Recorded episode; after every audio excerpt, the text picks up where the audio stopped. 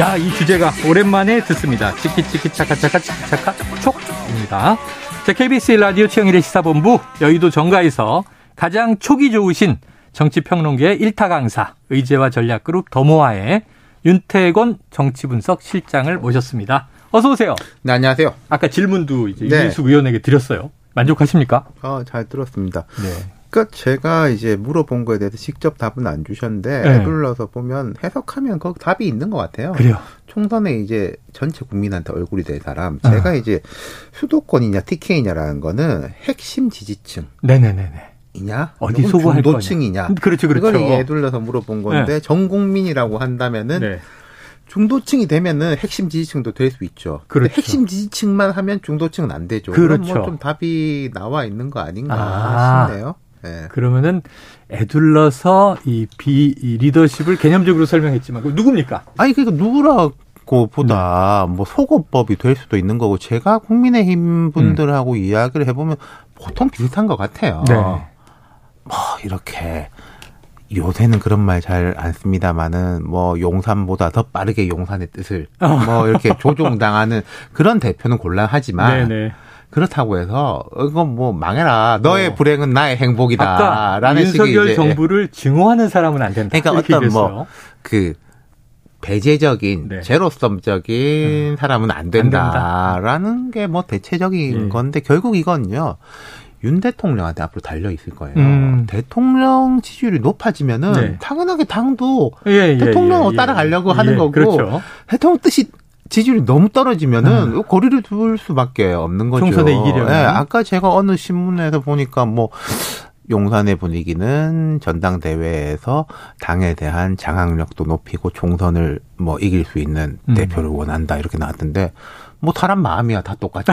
나하고 친하고 이기기도 할 수 있는 다 그럴 거예요. 근데 그게 안 되니까 음. 그럼 둘 중에서 뭘 우선순위로 둘 거냐? 네네. 나하고 친한 걸 우선순위로 둘 거냐? 네. 총선에서 이길 수 있는 걸 우선순위로 네. 둘 거냐? 거기서부터 이 딜레마가 발생을 하는 아. 거죠. 우리가요, 뭐, 제가 누누이 말씀드린 건데, 공부 잘하는 방법, 음. 건강한 방법을 몰라서 우리가 공부를 아. 못하거나 건강하지 못한 건 아니에요. 대체로 물론 하죠. 이제 네. 큰 병이 걸린다든가 사건 사고를 네. 당하면 어쩔 수가 없지만은 우선순위가 딱 잡히지만 좋은 음식을 먹고 술 담배 안 하고 음. 운동하고 잘 자고 스트레스 안 받고 잘 네. 자면 건강하다는 걸 우리 모두가 다 압니다. 잘 자고 잘 쉬고. 근데 그게 어려워요. 어려워요. 몸에 안 좋은 음식이 입에 당기고. 네. 피곤하면 운동하기 싫고 또 먹고 살려면 스트레스 뭐 쌓이는데 스트레스 쌓이고 네. 그런 거가 문제거든요. 그럼 뭐 총선 이기는 방법 연하야나 다, 다 알아요 스스로 다 몰라는 네. 못하는 게 아니라. 야 네. 재밌습니다. 아주 정확한 비유세요. 제가 보기에는 딱 맞습니다. 현실에. 자, 이 시점, 시점에서 요거 하나 이제 여쭤볼게요. 유상범 의원이 유승민 전 의원을 연탄가스 정치인이다. 아까 이제 윤희숙 의원 네. 이야기의 연장선상인데 지금 막 지금 이제 당권 주자로 꼽히는 몇몇 분들이 있지 않습니까? 근데 이 부총리급 저출산 고령사위원회 부위원장에 또 이 나경원 전 의원이 내정됐단 말이에요. 네. 이런 지금 돌아가는 상황으로 조금 전당대회를 예견하고 계시죠? 그러니까 앞서서 이야기했던 뭐 배제적 리더십 이런 거에 대해서 결국 겨냥되는 게 음. 유승민 전 의원이지 않습니까? 그렇죠, 그렇죠. 근데 저는 이게 유상범 의원 같은 이런 워딩이 오히려 유승민 아. 전 의원을 이제 띄워줄 수 띄워준다. 있다. 띄워줄 수 있다. 그런 생각이 들어요. 그러니까 유상범 의원 같은 경우에는 검찰 출신이고, 네. 뭐 이런 중진 핵관까지는 아니지만 네. 되게 가까운 초재선 의원 중에 핵관. 이제 한 명으로 이제 꼽히고 네네네. 이런 네, 네. 분들이니까 그럼 유승민 의원이 마케팅을 하기가 좋죠. 저 봐라. 저 사람들이 나를 공격하는 거 아. 내가 두렵다는 네. 뜻이다. 이렇게 되는 거니까요. 음. 예. 자, 그런 기류가 지금 나타나고 있는데 사실은 이게 뭐 윤핵관 혹은 용산 입장에서도 좋지 않다. 이렇게 지금 분석을 해 주셨습니다. 근데 제일 중요한 게 저거예요. 유승민 전 의원 과연 전당대회 당대표로 출마할 거냐? 할 수 있느냐? 할 수 있다고 보세요? 될만 하면. 네. 되진 않더라도 유의미한 성과를 거둔다면 음. 출마를 해야 되겠죠. 어, 패배하더라도. 예, 네, 그 지금 유 전 의원이 뭐 출마를 하지 않고서 그 다른 어떤 정치적 대안이 있는가라는 음. 점을 볼 때, 그러니까 뭐 어쩔 수 없는 면도 있어 아, 보여요. 예. 그리고 지금 어쨌든 지지율 잘 나오지 않습니까? 네네네. 여론조사상 뭐 역선택 이런 이야기도 있지만요. 뭐 그런 면도 있겠죠. 네. 그런 면도 있겠는데 지금 TK 지역이라든지 또 국민의힘이나 보수층에서도 상당히 높게 나오거든요. 네네네. 저는 근데 이걸 이렇게 해석해요. 막 유승민이 좋아가지고 우리 대표 자기 주자 뭐 이렇게 보는 분들도 있을 것이지만은 지금 현재 정부 여당 여권에 대한 불만 음. 나 지금 이게 되게 마음에 안 들어라는 것에 이제 그 조금 유식한 말 써보자면 네. 기의와 기표가 있지 않습니까? 네. 나의 뜻을 유승민이라는 기표로 네. 쓰고 있는 거죠. 어. 그러면 이건 쉬워요. 정부 여, 여권에 대한 지지도가 높아지면은 내려갈 겁니다. 예. 야, 한, 어, 소시루의 기의와 기표는 10년 만에 들어본 것 같습니다. 10년 만에. 방송에서. 또, 또 이런 말 들어야지 새롭기도 하고. 아, 깜짝 놀랐습니다. 예, 야, 그렇죠. 역시 고수는 그냥 고수가 아니에요. 다이 비유가 적확합니다. 자, 그런데 지금 요게 있어요. 나경원 전 의원이 이제 부총리급 네. 자리를 맡다 보니까 지난번에 기자들이 자, 차기 당 대표가 누구요? 그랬더니 이거 나경원 네. 전 의원이 수락을 한 건가요? 이거 전 기사를 잘못 거부할까요? 아니 그러니까 이게 참 애매한 게 네. 내정은 출산 됐고. 고령화 사회의 부위원장이라는 자리가 급은 높은데 네. 사실 인지도는 낮고 아하.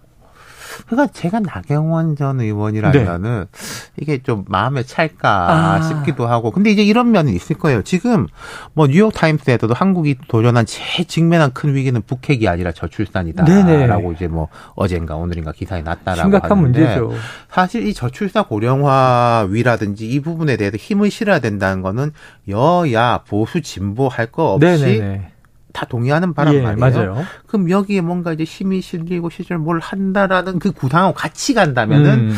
나경원 의원이 받을 수도 있겠다 이런 느낌은 음. 드는데 이 저출산 고령화위가 지금 여권에서 그 문재인 정부 비판한 게 대통령 제대로 가지도 않았다 여기 네네네네네. 사실상 방치하고 있었다 네네. 이렇게 비판을 했거든요. 음. 그런 식의 위상이 계속 된다면은 저 같으면 음. 안갈 것 같아요. 네.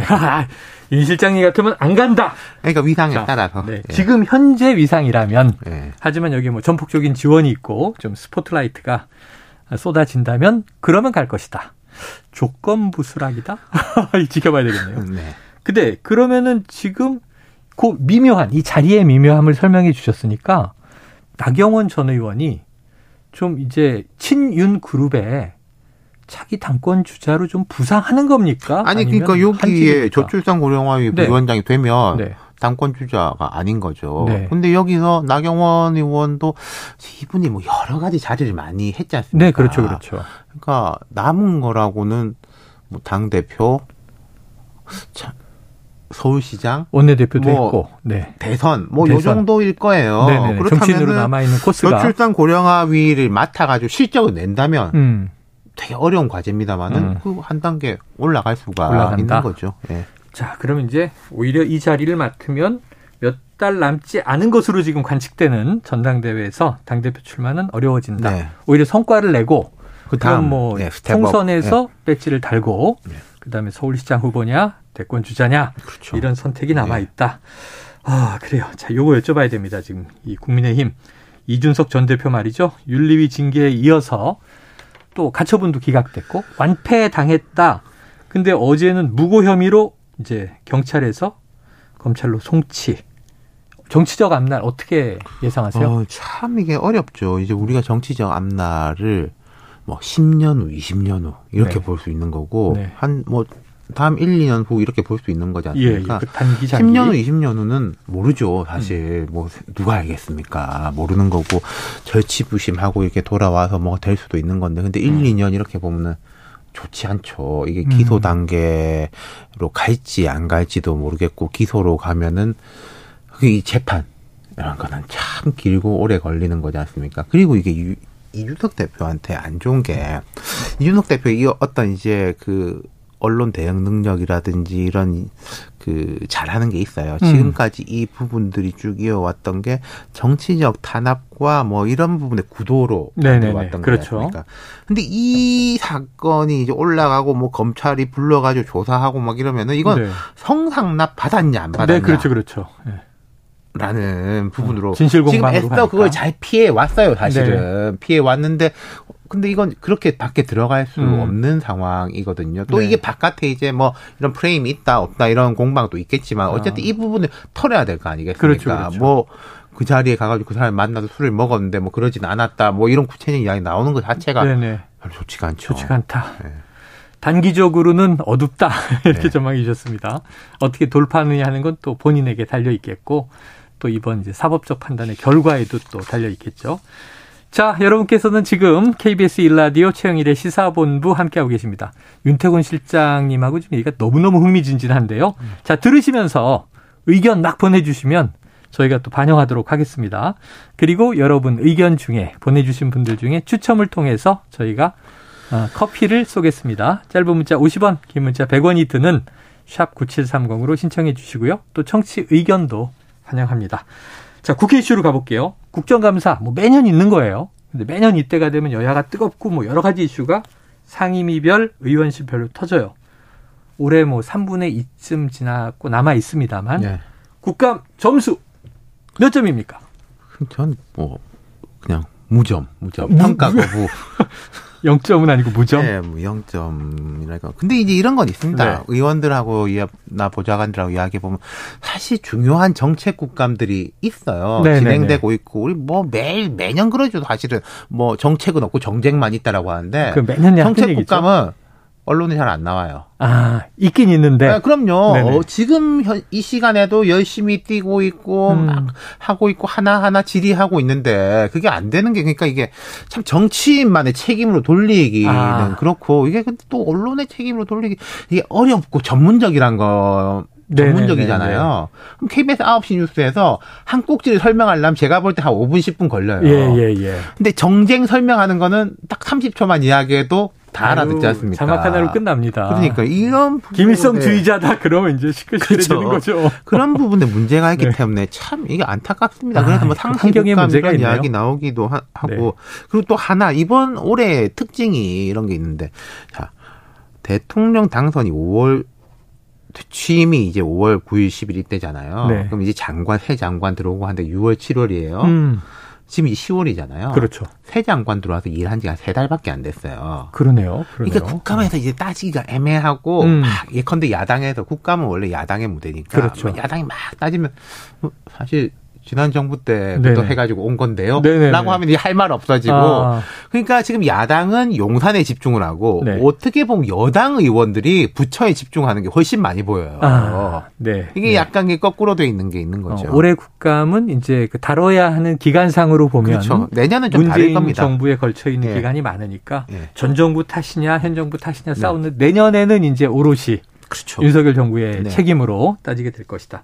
올해는 좀 과도기적인 측면이 네. 있어 보입니다. 자, 뭐 잠깐 제가 언급했습니다만 환노위 국감에서 이 김문수 경사노위 위원장 논란 뭐 너무 시끄러워서 말이죠. 아, 자, 오늘 아침 출근길에 윤 대통령에게 기자들이 또 질문을 했습니다. 이 적합한 인물이냐? 근데 노동 현장을 잘 아는 분이라서 임명했다. 이게 답이었는데 어떻게 보십니까? 경사노위 또 김문수 위원장. 아, 김문수라는 분은 되게 논쟁적 인물이고 네. 잘 알려져 있는 그렇죠. 인물이죠. 일단 이런 거가 있어요.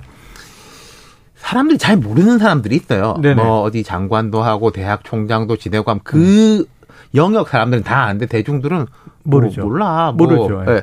그런 사람이면 이 논쟁이 불이 덜 붙을 건데 네. 이분은 너무 유명한 분이다. 유명한 분이죠. 그리고 저는 이제 이분에 대한 제 개인적 평가를 따라서 음. 여전히 저는 김문수 위원장은 운동가라고 생각해요. 아, 옛날에는 이제 좌파 운동가에서 어. 지금 우파 운동가. 우파 운동가다.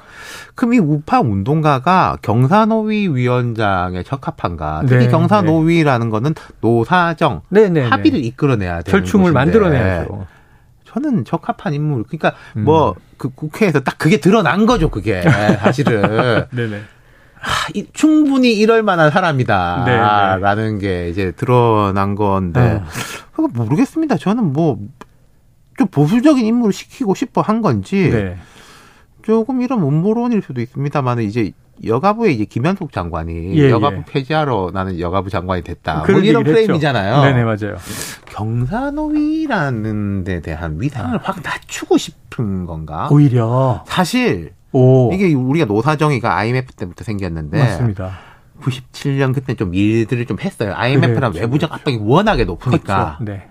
사실 타협이 필요했죠. 21세기 들어와가지고 20년 동안은 음.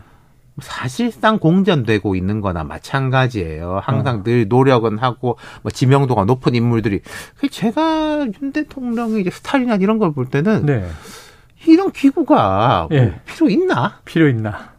라고 생각을 하니까 예, 아예 예, 이제 예. 김문수 위원장 같은 분을 이렇게 임명한 거 아닌가. 이건 네. 뭐 제가 이런 이야기는 잘안 하는데 여기는 진짜 순전히 제 뇌피셜의 예. 뇌피셜 음모론일 수 네. 있으나 이렇게 전제를 하셨습니다. 근데 듣고 보니까 또 음? 그럴 수도 뭐 이런 또 생각들 하시는 청취자들 계실 수 있어요. 네. 아, 야, 여가부의 여가부 장관은 그러니까 폐지가 뭐. 노사 관계는 노사 자율로 혹은 네. 그다음 고용노동부 정도 이렇게 들어가면 네, 네, 되는 거지. 네. 뭐 이런 위원회가 네. 필요 있냐 생각할 수 있는 거죠. 그래요. 아, 그런데 참 이게 또 앞으로 경제적인 또 암흑기가 온다고 조금 전에도 이야기를 해서 그럼 이게 또 노동자들은 노동자대로 또 이제 기업계는 기업계대로 이게 절충 타협이 필요한 거 아닌가 싶은데 어떨까 싶습니다. 정치권에서 그러다 보니까 여기서 지금 이 노사정 경사 노위의 이제 본연의 이슈보다는 뭐 친일 종북 뭐 네. 이런 얘기들이 튀어나오잖아요. 이거 참 구태연한 표현들인데 이건 어떻게 보세요? 그러니까 저 이재명 대표가 불을 지피고 정진석 대표가 기름을 붓고 네.